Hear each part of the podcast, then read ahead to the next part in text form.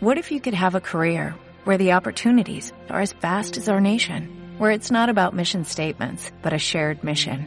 At U.S. Customs and Border Protection, we go beyond to protect more than borders, from ship to shore, air to ground, cities to local communities. CBP agents and officers are keeping people safe.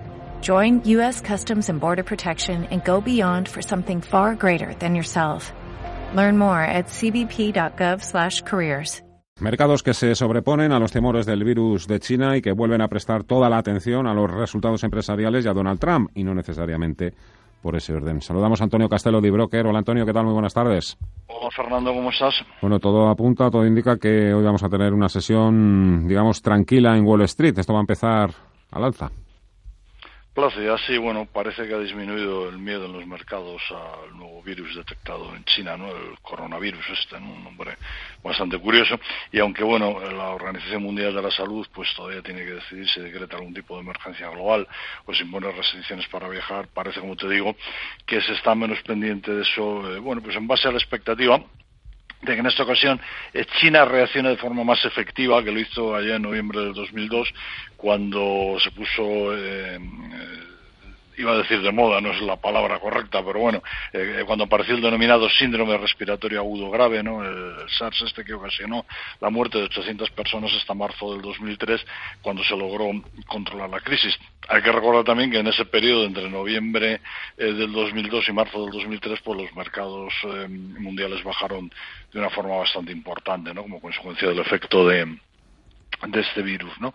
Eh, bueno, el caso es que eh, sea porque este, este temor es menor, sea eh, por las menores tensiones comerciales, por el buen comienzo de la temporada de publicación de resultados, también porque muchos analistas empiezan a decir que hay señales de, que la desaceleración del crecimiento global ha tocado fondo y podemos empezar otra vez a, repuntar, y quizás también por lo que tú decías hace 15 días, que, que bueno, comentábamos, y es verdad, me decías, bueno, a lo mejor también es que cada vez que llegamos a a, niveles a niveles de resistencia el mercado se vuelve sale dinero y está ahí porque yo creo y efectivamente eh, puede ser así que hay eh, muchos inversores institucionales sobre todo que salieron despavoridos en el último trimestre del 2018 que no estuvieron dentro del mercado o por lo menos lo suficientemente dentro del mercado durante el ejercicio 2019 se han perdido un buen año y ahora pues en cuanto hay la más mínima vacilación entra, ¿no?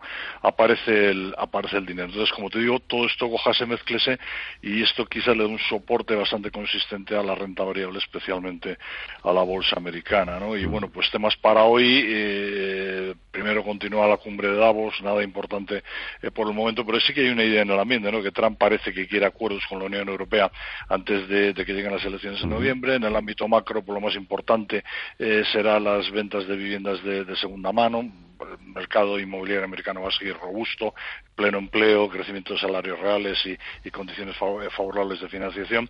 Y bueno, y por supuesto los resultados de la jornada de hoy. ¿Con qué te quedas de esa de los resultados de, hoy? Bueno, han publicado de las eh, de las tres importantes que tenía aquí señaladas para seguir. Eh, Abbott eh, ha publicado en línea con lo esperado, ninguna sorpresa. Johnson Johnson un beneficio por acción un poquito por encima de, lo que se esperaba y ligeramente por debajo en ventas.